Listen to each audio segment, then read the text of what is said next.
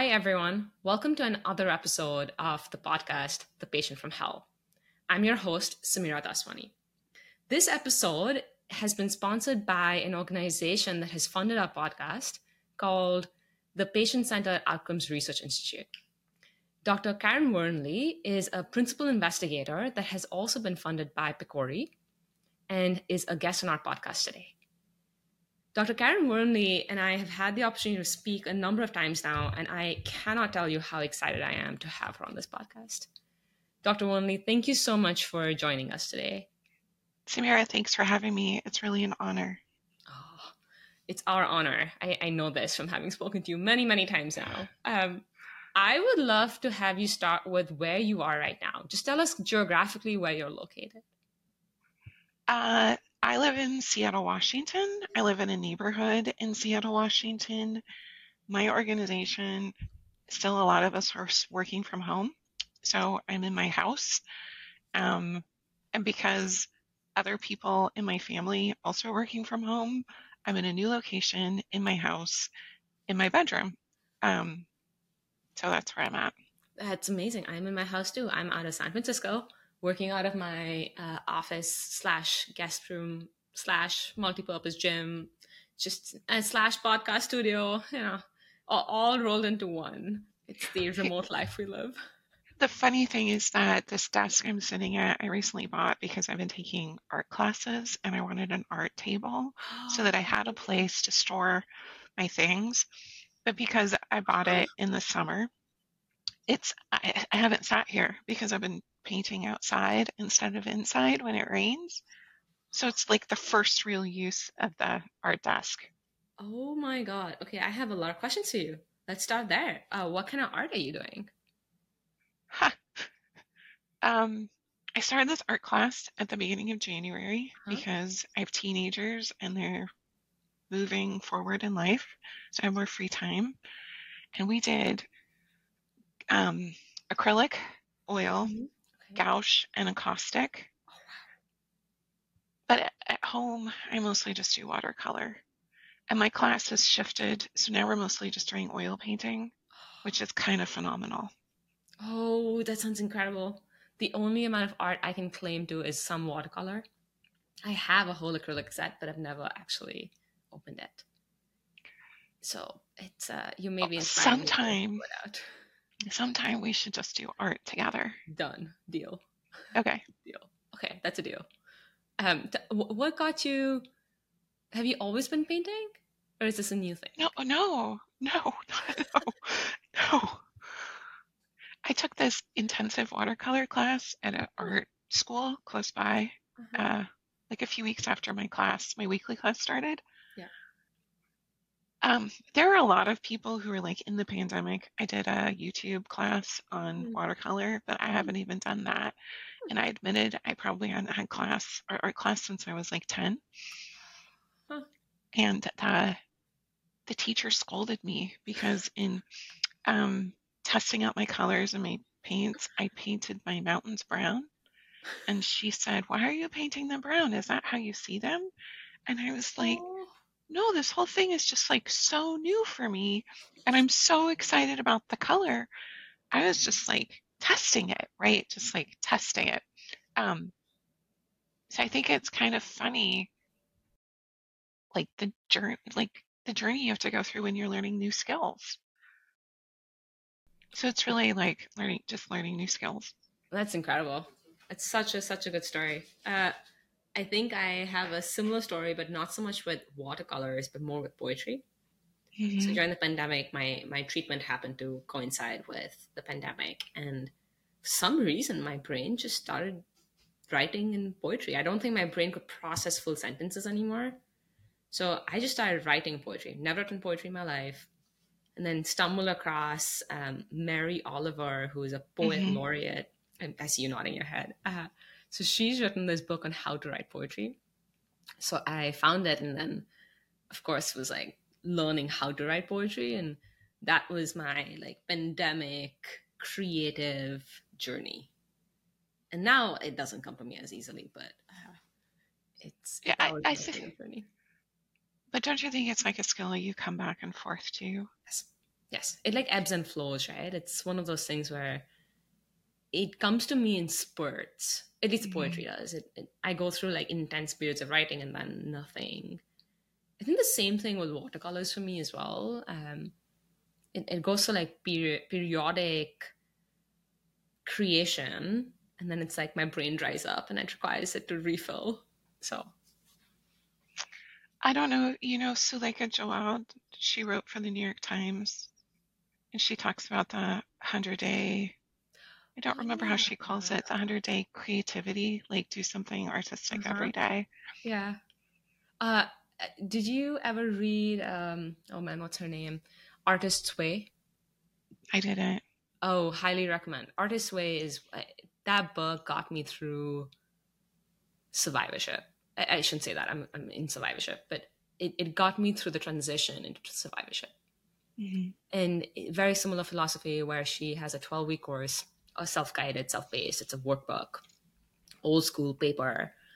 And it is just spectacular. It's one of those things that at least enable me to, I think, process cancer life and cancer trauma and cancer everything but without actually talking about the cancer mm-hmm. and using the kind of creative energy that was coming to me in writing and art and but channeling that but actually processing trauma. It was it was just absolutely spectacular. It was one of my favorite things that i did um, and i recommend it to pretty much anyone. I do Thanks not get paid for endorsing this product guys. But it's, it's just it's one of those um, one of those self-guided creative endeavors that has served me really well. Um, so on that completely arbitrary note, uh, I'd love to learn about how you got into cancer epidemiology. It's kind of a funny story, actually. Um, I did my master's degree at the University of Texas in Houston. And before I started in that program, I'd been working in reproductive epi, um, working on other studies like maternal and child health. And so I thought that that's what I was going to do. And I, my mentor was actually at MD Anderson Cancer Center. Hmm. And so she and some other people that I met there encouraged me to apply for a training grant um, like a three month summer internship. Yeah. And I did, and it, and it stuck. Um, I just found really great mentors. I thought that the research was really interesting. Mm-hmm. At the time, I didn't have a familial connection. Um, it was just that there were there was a, lot of opportunity for research development, mm. growth, um, and collaboration. So I started at MD Anderson. Um, and then when we moved to Seattle, I worked at Fred Hutch as a project coordinator on a, you I think it's really interesting, um, a cohort of textile workers in Shanghai, China. Wow. Um, in the late 80s, early 1990s, the lead scientist collaborated with a physician who was responsible for the general health of women in the Shanghai, well, everyone, I guess, in the Shanghai Textile Industry Bureau. Mm. And so they started a randomized trial to teach women how to do breast self exam to see if they can find their breast cancers earlier in in an area or in a setting where mammography wasn't widespread. Yeah. So that continues to be the case in many countries. And in the absence of population based mammography screening, what are the other tools that are available? And the results from that study found that women were able to find more lumps, but they could not find their breast cancers earlier. So there was no difference in breast cancer mortality. Oh, wow. Because all of these women had worked in the Textile Industry Bureau, the project I actually worked on was trying to describe all their occupational exposures and that, that relationship to cancer. Huh. Uh, Dr. Moni, can we uh, can we start with a quick definition of epidemiology? Yeah, you're like the first day of graduate school. Uh-huh. You know, the study of disease and health in populations. Okay, So I, I really appreciate you saying that because I think there's a, a key thing in there that I'd love to sort of double click on, which is populations. Mm-hmm. Right? Because we're in a world where cancer, the, the common language at least we hear a lot nowadays is personalized medicine, individualized medicine. There's this movement towards N of one, i.e., you're treating me, Samira, not the population that Samira belongs to. So I, would love for you to sort of juxtapose the study of populations versus individualized medicine and how do you see those two things come together that is a really complex question because as an epidemiologist you are often thinking about the population level impact and health that certainly is what came out of the covid-19 pandemic and sort of what was driving mm-hmm. public health decisions yes. over what people might have done as an individual. Mm-hmm. And it can be frustrating because you want to be able to say, oh, for women like you, because you have these factors, this is really what you should do. Yes. But that's like evidence synthesis, right? It's a lot of studies generated across a lot of different populations that you can start to see consistency, commonality, yep. and sort of magnitude. Hmm. Um, I have done once an evidence review for the U.S. Preventive Services Task Force, which sets clinical guidelines for the United States population. And that can sometimes be the part that makes it really challenging hmm. in um, identifying subgroups of people who might do something different than what you might do on the population level. Hmm. Because there might not be enough data, there might not be enough consistent data, there might not be studies that actually chose to look at subgroups. Um, hmm. so sometimes just the act of being able to personalize is a privilege. uh, we should absolutely.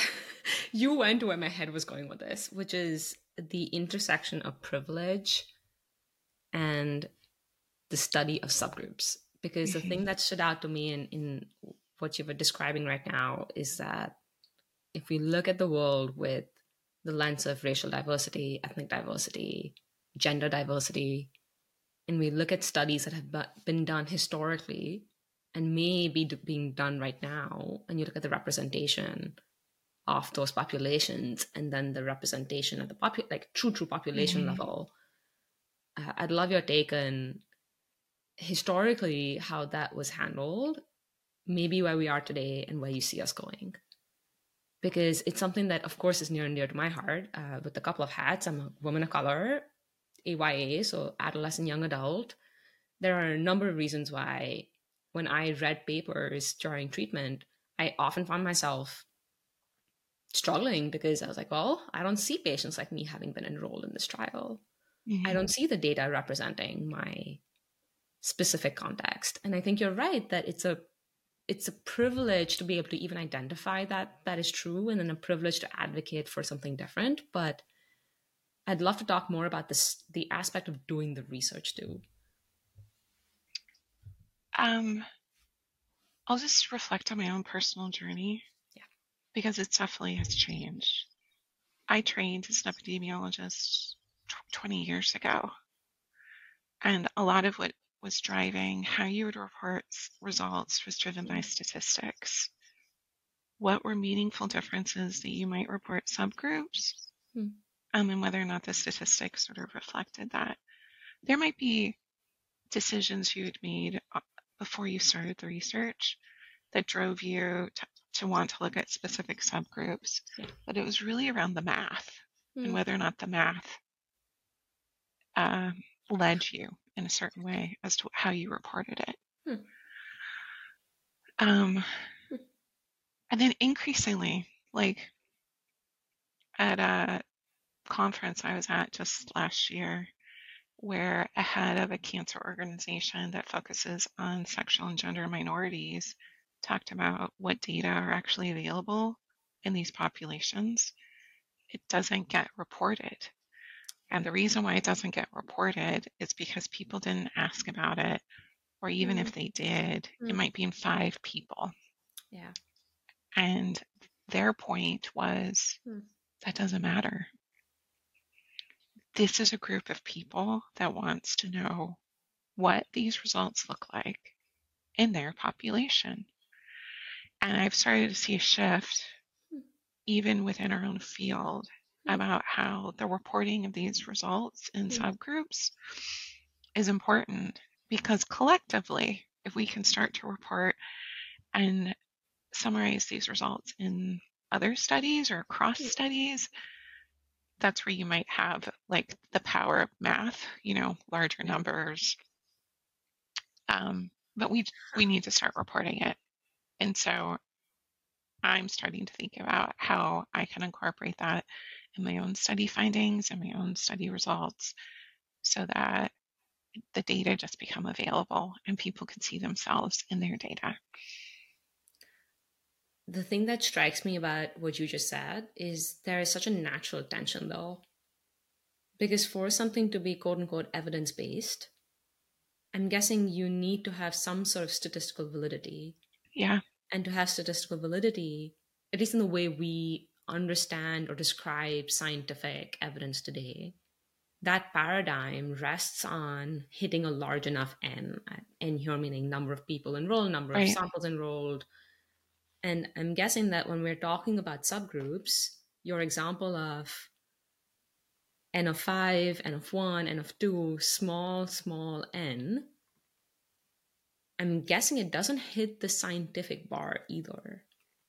It just doesn't the number just does is not high enough for it to hit the scientific bar so then how do you report that how do you kind of maintain the scientific uh, i guess integrity it's not quite what i mean it's a scientific bar i guess while ensuring that there is data available um, i think that there are thresholds to that hmm. and i can't tell you like what is the end supposed to be in order to hit these thresholds. But you're right. If you only had five people in a subgroup. Doing complex math about relationships is impossible. Correct. But at least I can describe mm. what's going on. At least mm. you could see mm. what's the distribution of the exposure or the outcome of something I'm studying so that we start to understand mm. maybe what's going on in this population when we don't have any other data, right? Because the description itself is the starting place. Right.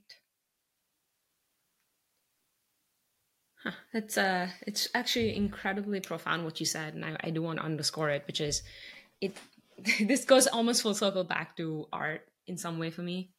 So I uh, I happen to study art history and bioengineering in undergrad. I have this little bit of a bizarre undergrad experience where I went to two schools, two very different uh, degrees. And art history, as the name describes, is the study of art and history. You're studying history, but through the visual media. Mm-hmm. And then mm-hmm. bioengineering is very science heavy, very technical, you know, rule based. There is a scientific bar you have to hit. And I remember consistently struggling with the um, tension between those two fields. Mm-hmm. It's not that art history doesn't have rules and objective measures, it does. It's just you rely very heavily on subjective narrative. Mm-hmm. And the there is a method behind subjective narrative too. And there is a way of studying history and studying the visual media that is the analogous analogy analogy of like evidence based right there is a mm-hmm. method that is agreed to within the field to drive to a bar of quality and i remember with bioengineering that's of course not the case. You, you don't have a subjective narrative based approach. It's more quantitative it's more math driven it is more advanced math driven it is more engineering driven. But the bar of quality is still high in both those fields. It's just how you measure quality is different. And what strikes me is it's almost like if I had to re- rephrase what you said, it's almost like we've always been in this like science, very, very scientific, evidence based world and we're transitioning a little bit, or rather, we're pulling a little bit from the world of humanities. We're kind of pulling from more of the liberal arts methodology and bringing that thread maybe into the scientific narrative. And I find that to be one intellectually very interesting and two very powerful actually, because it does allow patient voice to be heard in a new way. It allows subgroups that have been ignored to be heard in a new way. Mm-hmm. And I, I think it allows for uh, all of the things we talk about under DEI uh, to come to fruition within the world of scientific research. So I think that's, uh, I actually really love what you just said. So thank you for sharing that. I think that's a really interesting perspective and something I hadn't ever appreciated before. Uh, since most of what I've done, like in my 25 years of education, has been so science focused and not an understanding how mm. art or social sciences could actually influence the, these quantitative measures. We will come back to this, I know, when we are talking. I already can perceive what the questions are and how I will relate it back to this point in our conversation. Wait, I, I agree. um, all right. So on that on that note, I, I'd love for us to sort of transition to one of the topics I was hoping that we would get into, which is survivorship, and mm-hmm. specifically in breast cancer. And I'd love for us to start with any perspectives you have from an epidemiological perspective on the world of survivorship. So, just some grounding things like you've been in the space 25 years, breast cancer has seen immense shifts in the last 25 years, at least US. And I'd love for you to talk a little bit about what you've seen change, what you've seen not change from a point of view of survivorship. Uh, and let's just make sure we preface for everybody that I'm not a physician, uh, that I don't treat women with breast cancer, haven't ever actually studied a lot of breast cancer treatment, and thinking about chemotherapy. Um, actually, a lot of my work in survivorship has been focused in adolescent and young adult cancer space. Yes. what I am seeing is that there's a lot of emphasis in sort of trying to help people transition from the end of treatment into like the next phase. The, the National Cancer Institute defines survivorship at the time of diagnosis. But historically, and I think even currently, people sort of start to think about it from the time of end of treatment. Yes. And it really reflects, actually, I think, even on the research that we're going to talk about, um, that for many survivors, that transition is unstable because it's another place where you need some translation yes. about what the next steps are or what the future holds or why you're doing certain things or when you're doing them that I think clinicians and researchers, mm-hmm. staff know that there's a gap and are trying to do their best, but still somehow isn't satisfying enough yes. or meet the needs enough. Yes. And I think it particularly starts to wane the farther you go from the time in which you were diagnosed. I think part of that is just the healing that happens for a patient. And hopefully, they're not thinking about cancer every second of every day. And now more fully present in other parts of their life. Mm-hmm. Um, and part of it is because we don't really have great models of survivorship care so that uh, mm. everybody's able to participate in all the things that they should be doing, you know, even years after they were diagnosed with cancer? Uh, one, I think what you said is it resonates a lot. Uh, I think it's the instability of that transition from end of active treatment into kind of what we've historically called survivorship it's very daunting.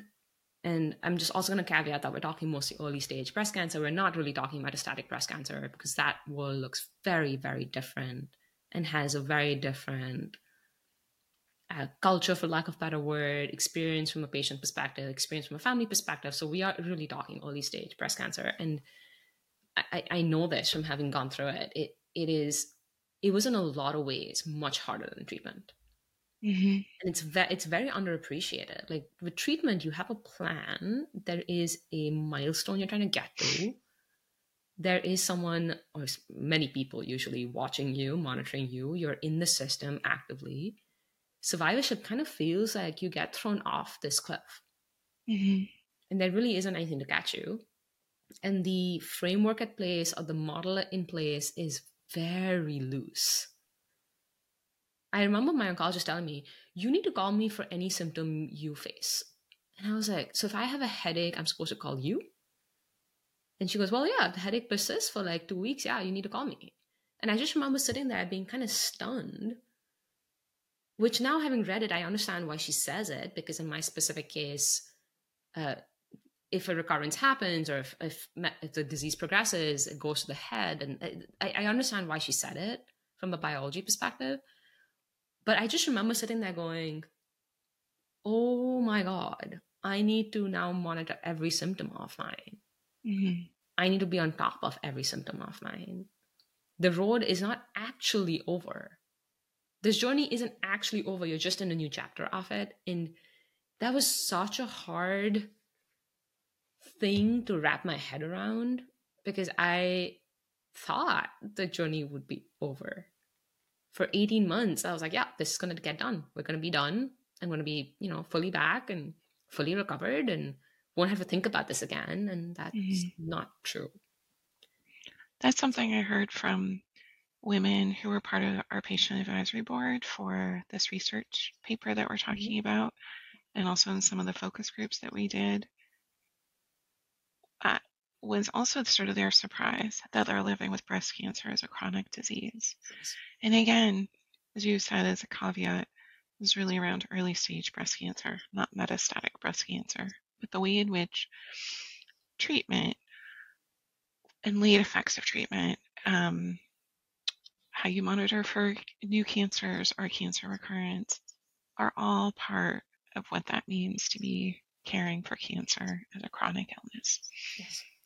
Can we talk about the last thing you just said, which is monitoring for new cancers or recurrences? I'd love for us to just do a couple of like definitions and then talk a little bit more about the tools that are used today for that in early stage breast cancer.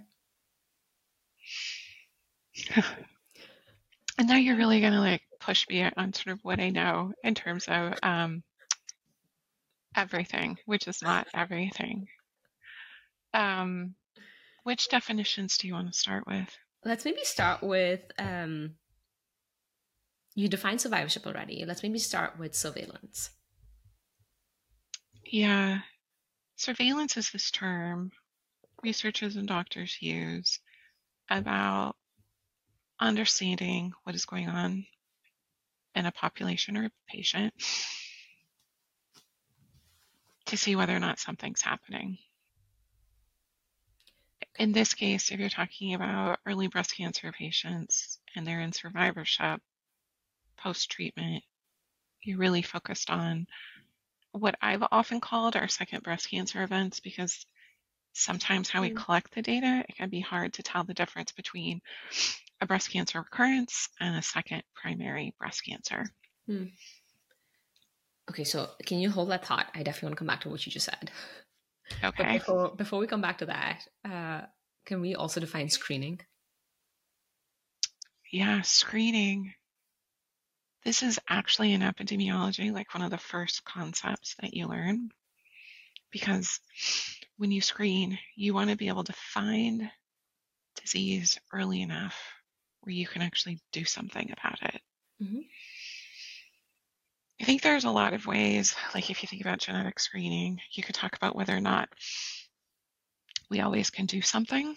Um, but let's put that to the side and think that for screening, you're trying to find something that there's treatment for, that you can sort of shift the course of disease. So, what's the difference between screening and surveillance? Often nothing in terms of what is the actual test that's happening, hmm.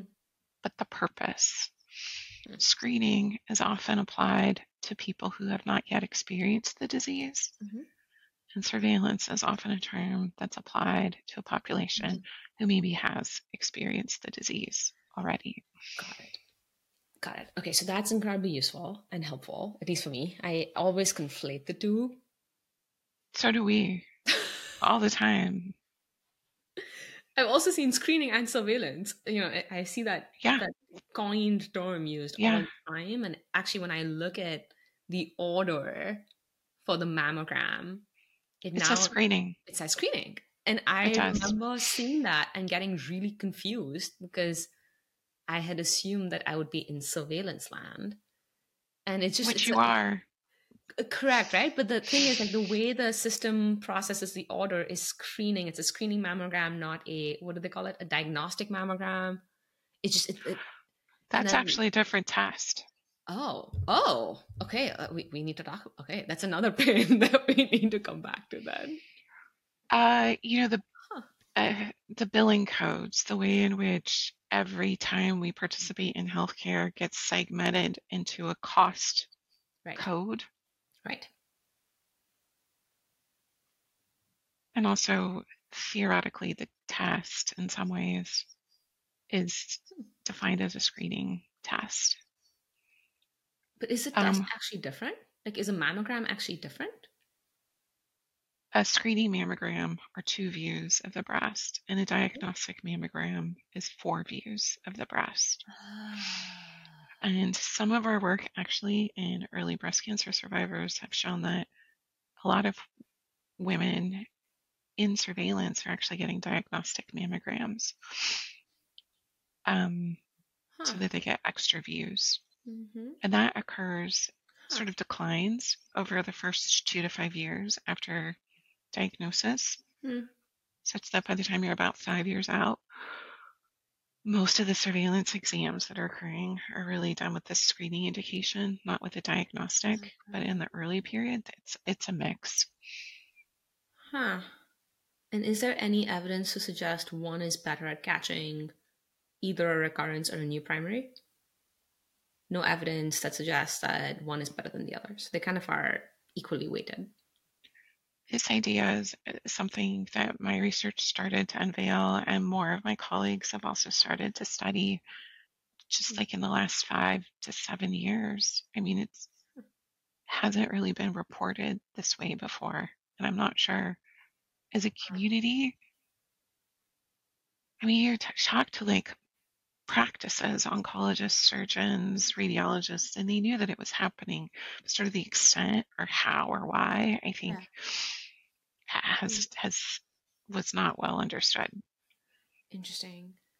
Okay, so we have the mammogram. So we have kind of a screening mammogram, a diagnostic mammogram. One is two views, one is four views. Mm-hmm. What other modalities are being used in the screening slash surveillance world? Those are currently the only recommended tests for surveillance in the absence of signs or symptoms of breast cancer. Um, I did a paper like 10 years ago where we were looking at screening breast MRI mm-hmm. and how women were using screening breast MRI.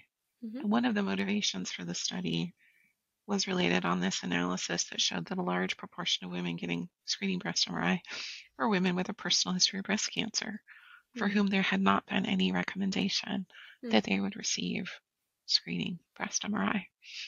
Um, mm-hmm. So, breast MRI, you know, other tests like PET or CT scans, even ultrasound, are really used more diagnostically. Like if if the radiologist sees something or if you are starting to present with signs or symptoms of cancer, that you might get these additional tests. Hmm. So, the other important part to think about in surveillance is whether or not a patient has signs or symptoms of cancer because that will change the trajectory of the types mm-hmm. of tests they might receive. Hmm. Before we go down signs and symptoms, uh, can we stay with MRI for a 2nd mm-hmm. um, I'd love for you to talk about, if you're comfortable, the pros and cons of a mammogram vis a vis an MRI. Just from a tool modality perspective, because they do different things. And uh, to my knowledge, and this is where I will say something, and most likely you will correct me, is to my knowledge, the MRI tends to have better performance, but it does also often have higher rate of false positives. Mm-hmm. So I'd love for us to talk a little bit about that because I, I think that in the patient population, in the survivor population, it's not actually clear which one is better, why is one better, in which populations, especially AYA. Like if I look at the data on mammograms in young women with dense breasts, that doesn't look very promising. And I know it's in guidelines, but when you look at the data, at least when I'm reading it, it looks not great from from doing the job, which is surveillance. So I'd love for you to talk a little bit more about those two modalities and what, how do they how, how do they compare to each other? Let's start first by saying there's never been a randomized trial done in early breast cancer survivors on surveillance and whether or not it improves outcomes. And most often when we talk about outcomes, it's about reduction in breast cancer specific mortality that evidence does not exist. Okay. And so the evidence that we do generate are things that we observe already happening hmm. in populations. Hmm. And that's the data that we used in our study. That's that's that's how you get results. Um,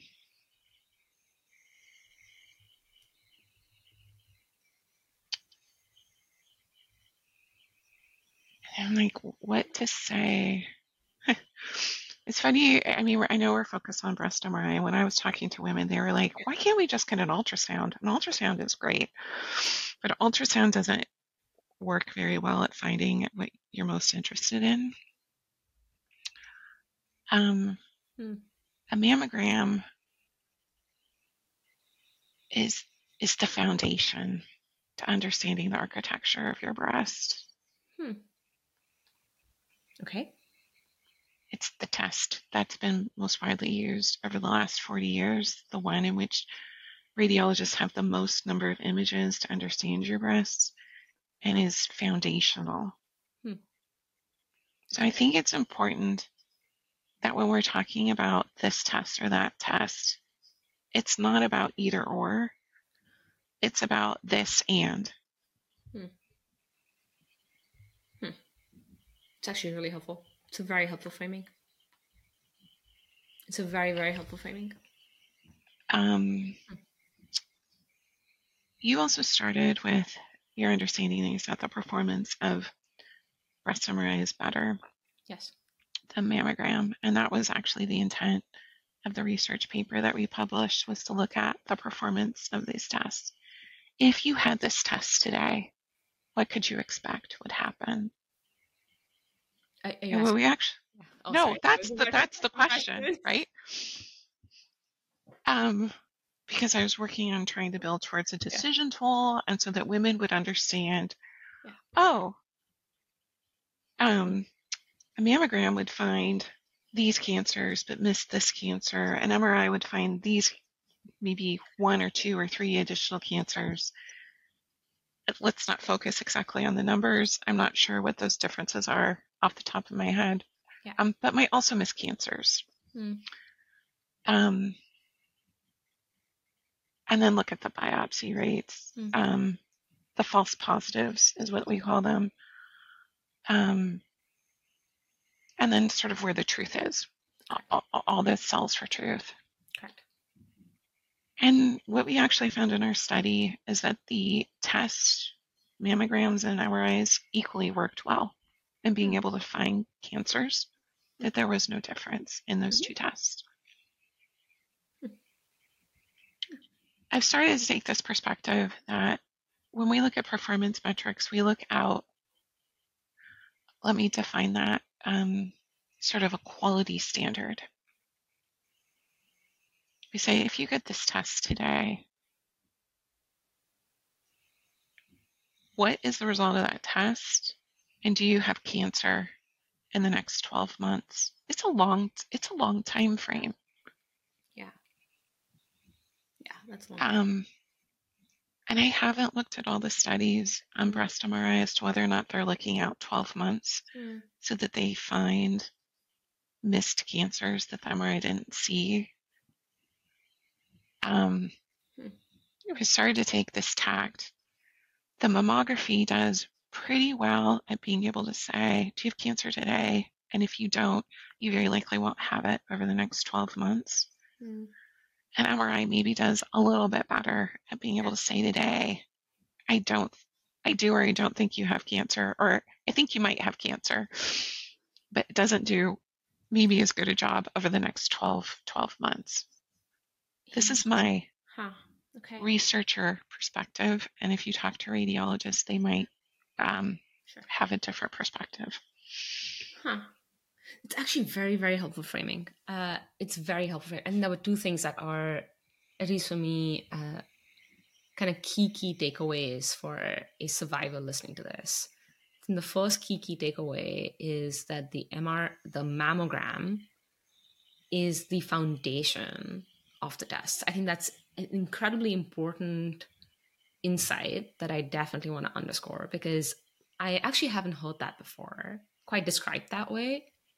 I also haven't heard the description that it is the tool used to uh, look at the architecture of the breast, which is also a very powerful visual and a powerful analogy because that, at least from a survivor, honestly, mammograms from a patient experience perspective are not fun. I'll do Not ultrasound any day, anytime over a mammogram voluntarily outside of performance characteristics of the test and why and everything. But it's just it's not a fun test. But the framing that it is a foundation and that it is the tool being used to understand the architecture, I think is incredibly powerful.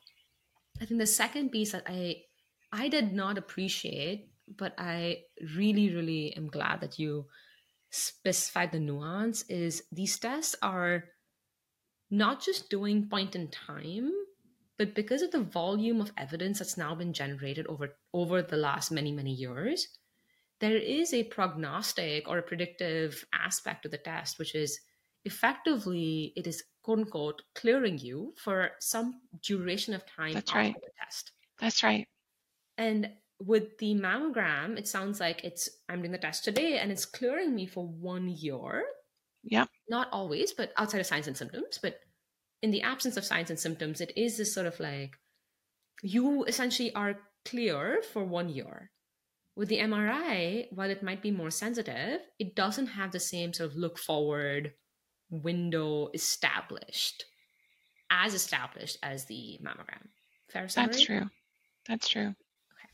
That's actually very, very helpful. I, I think that is a profound explanation for surveillance. Because it helps understand, at least I understand what the heck my surveillance plan means now. I think it also is then important.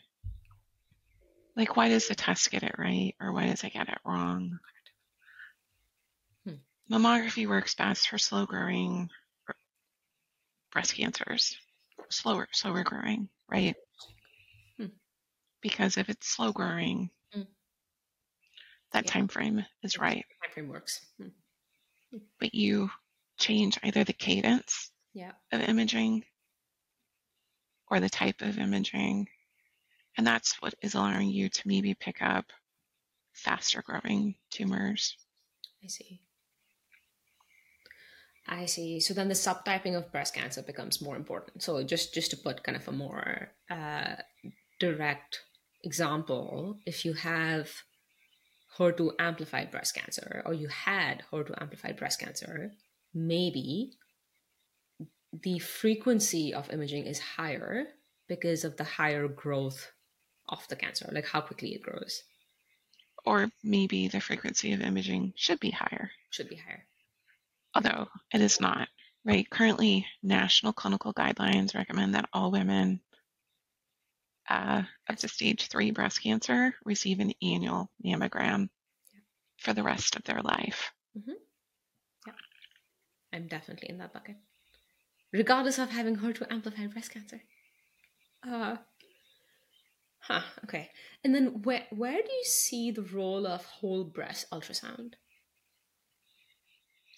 I don't think I can comment on that. Okay. Actually. Okay, that's totally okay. Okay. Completely fine. I'm just I was mostly curious because I know it's a newer modality that is now somewhat being used occasionally uh, to supplement mammograms. I was just curious, but we, we, don't have to go into that at all. Um, I think that the, I mean I tried to describe this at the beginning, and this is like maybe more of a theoretical conversation Yeah. and not a clinical one. But whether or not there's actually a tool that makes a difference, right? Yes, exactly. And we are living with the presumption that there's a tool that will make a difference. Yes. Like a mammogram or a breast MRI or a mammogram with a breast MRI. And we don't really actually know yeah. very well hmm. that the tools together make a difference. Hmm. Uh, so I have I have two two reactions to that. Uh, reaction one is I'm wearing my scientist hat, uh, and with the scientist hat, I'm like, yeah, okay, you're right, completely right. I get, I understand, I understand that we don't have evidence today to drive the primary endpoint, i.e., overall survival. Right. If I switch my hat to a patient hat, oh my god, that freaks me out it's really it is so unnerving it is so unnerving because wearing a patient hat it's almost how do i describe it the way the way i navigate the year and this this probably isn't if any psychologist or psychotherapist is listening to this it's probably not the healthiest but unfortunately or fortunately that's how my brain works these days is that annual exam is how I decide and plan my next year. Yeah. It just it is I, I like have to wait for that clear bill. That clear test comes out and I'm like, okay, I can now move on with the rest of my year. So I try my level best to schedule it in January, first month of the year, to get that like, okay, now I can go live my life for one year. So it's almost like I'm living life now on a one year only year cycle yeah, yeah, and it's a it's a funny psychological thing and i think it I, and it has shifted it has definitely shifted like in 2021 when i just finished herceptin i was on a three week uh, three week cycle. My life had gone into three weeks. Can i see out three weeks? And now it's a year so i'm incredibly grateful for that. And at some point i'm guessing that that goes out but the reason i share that is I think the primary endpoint that we use in cancer, which is so established as overall survival, the more and more that I think about it with the patient lens on, the more and more I question whether that is right, the right endpoint. For, for a couple of reasons. In AYA, five year survival, I'm 30. Well, I'm not longer 30. I was 30 when I got diagnosed.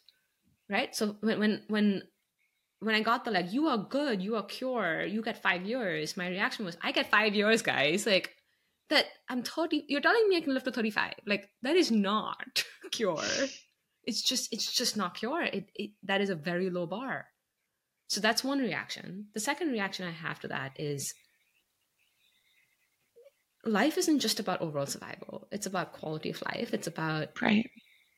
Can I live life in a way that lets me enjoy it right so mm-hmm. so I, I sometimes have started questioning whether the primary endpoint in our studies especially when it comes to tools imaging surveillance is quite right. Is it is it the right thing? Is there is there an alternative out there that we haven't considered?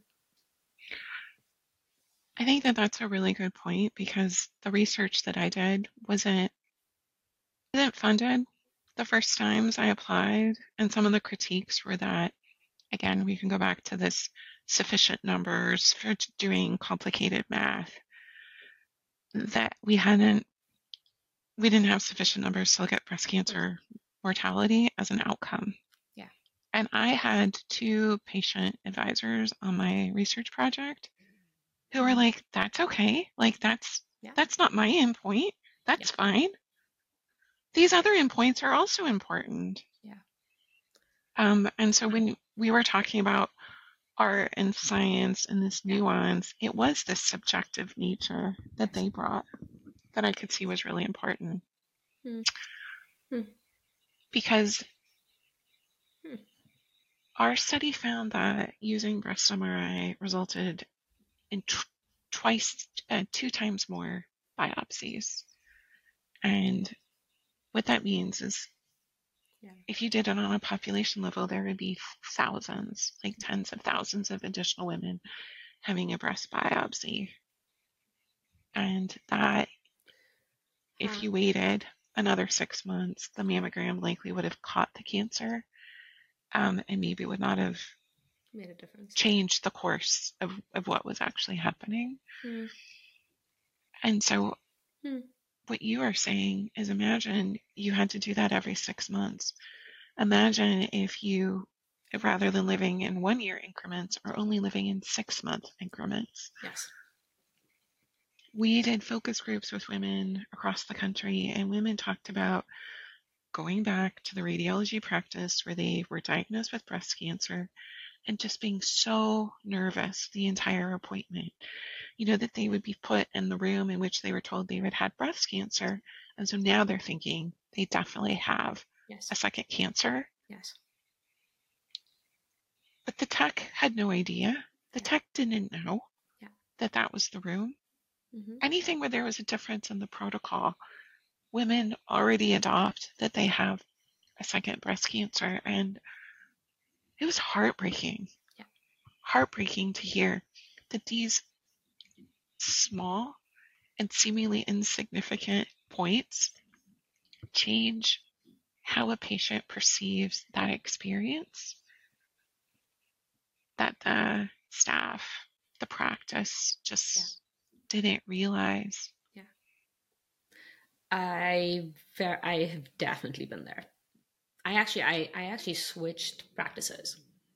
For me it was like the drive to like me taking the two right turns to go to the hospital was enough for me to have a meltdown. Mhm. I it, I didn't even have to show up into the hospital room. I just had to like be on the road. I was driving the car, like taking the right, and I was like, I just that that is enough to like throw me over the edge emotionally. And I actually I ended up switching practices because I was just like I just can't keep going back there. It's it's too much.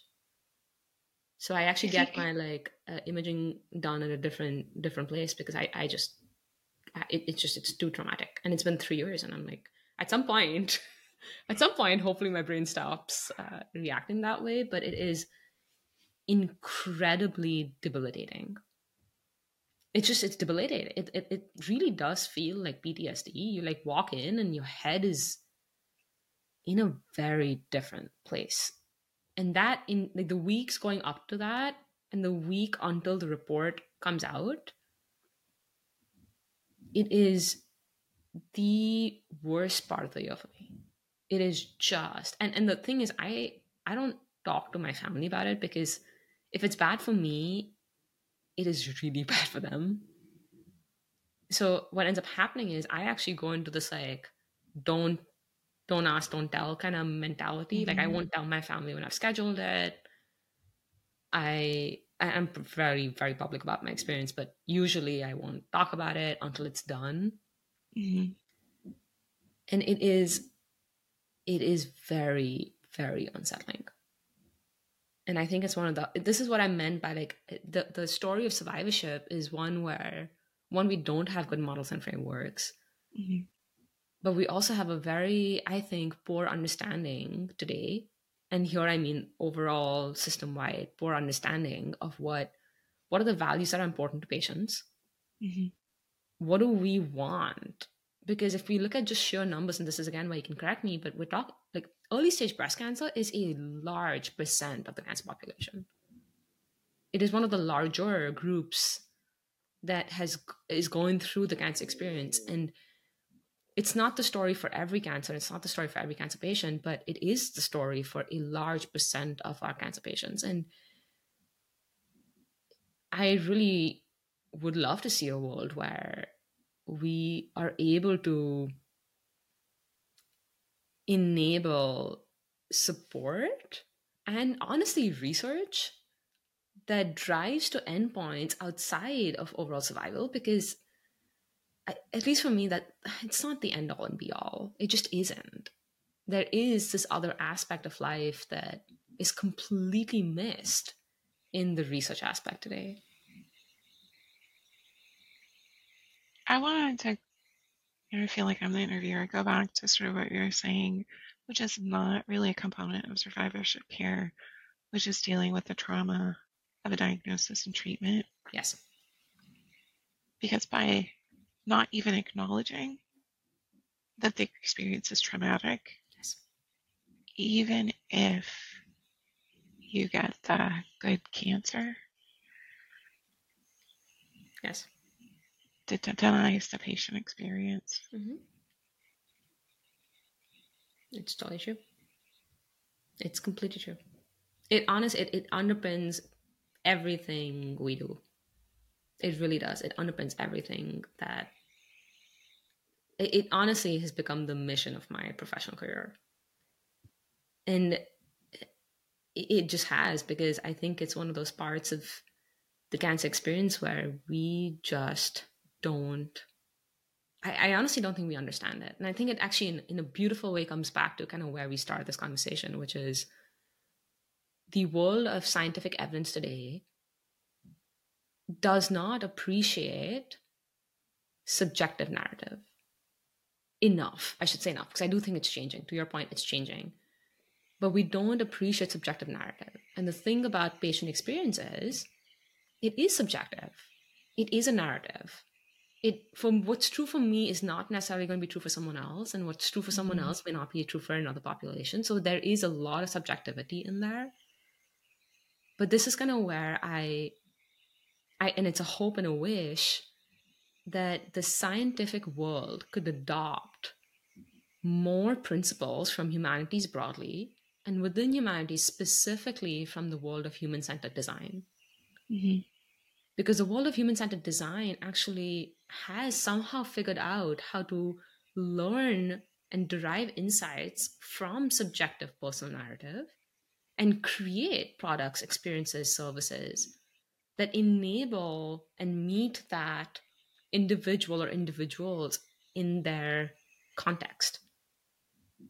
And I think medicine is starting to go there, but we are very, very far away from actually building experiences that meet patients where they are. We're very far away. The example you gave of the tech not knowing that the person was in the room, it's almost like given the magnitude of the issues the healthcare system is solving, that is so minor that doesn't matter. Yeah. It, it almost is insignificant, right? If you if, if I put on the hat of I'm an oncology nurse running around seeing multiple patients in a day, I'm a tech who's back to back, that experience is almost it, it doesn't matter to me. Not because I don't care, but just because I I have to hit a certain I, I just have a different job. Right. But I do think it should matter to the health system. The health system here, I do think should matter because I don't think it's a tech's job. I think it is a health system's job because we are in a world where you could very easily move that patient to a different room with just a little bit of thinking, right? So I think there are these like low hanging experiential unmet needs that are sitting there ready to be changed, but because of the way the healthcare system has been designed and structured, it's it's actually really difficult to do it. I know we don't. A lot of people want to change it so it gets better, and there are like so many ways, so many different conditions, so many experiences in which people are trying to chip away at that problem. And hmm. I, I don't I don't know if we will get there in our lifetimes. I really don't. But you have to believe that hmm. with every advance in science or as you incorporate patient perspectives in your research to understand the actual consequences of healthcare consumerism. Hmm. Um, we're on a journey. We're on a journey towards improvement. Hmm. Um, I know that we will be doing a podcast book club. And as we've been having this conversation, something that's been resonating with me is that as a part of this research project of this paper that we're talking about, I had this broad stakeholder group, included clinicians from different backgrounds, and I brought together the patient advisors that I had. These were just two regular women who I asked to be a part of the research team. Um, I knew that somehow I knew that they needed to be two because I knew that they needed to be peers. Yes. So that they at least had support for each other um, as we worked together. Hmm. And in one of these stakeholder meetings, one of the clinical stakeholders said something like, For me, for my patients, biopsies are no big deal. And one of one of our patient partners talked about actually what a big deal a biopsy really is. And especially after you've been diagnosed with breast cancer. And so I think that mm. that's what makes it actually really important mm. when we're thinking about whether or not you're adding breast MRI or not adding breast MRI. Yes. Because it, in part, is around your tolerance for additional biopsies and how important that is for you.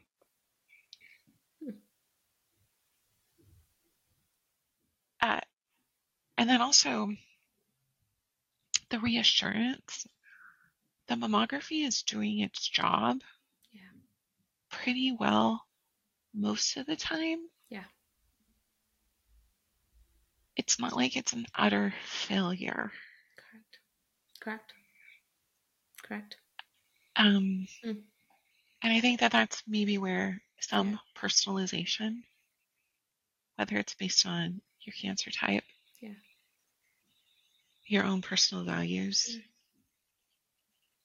mm. insurance, mm. and tolerance for biopsy is is important. I love that. And I think that is absolutely a spectacular place to close because I think in the last few minutes you just summarized everything we spoke about. you did. You totally did. Uh, norm- normally I try and summarize it, but I think you you completely you nailed it, and I uh, I really appreciate the summary because I think that's a beautiful place to end. You spoke about population versus individual. You spoke about how the choice between a mammogram and an MRI actually rests a little bit on the patient's desire and tolerance for additional biopsies.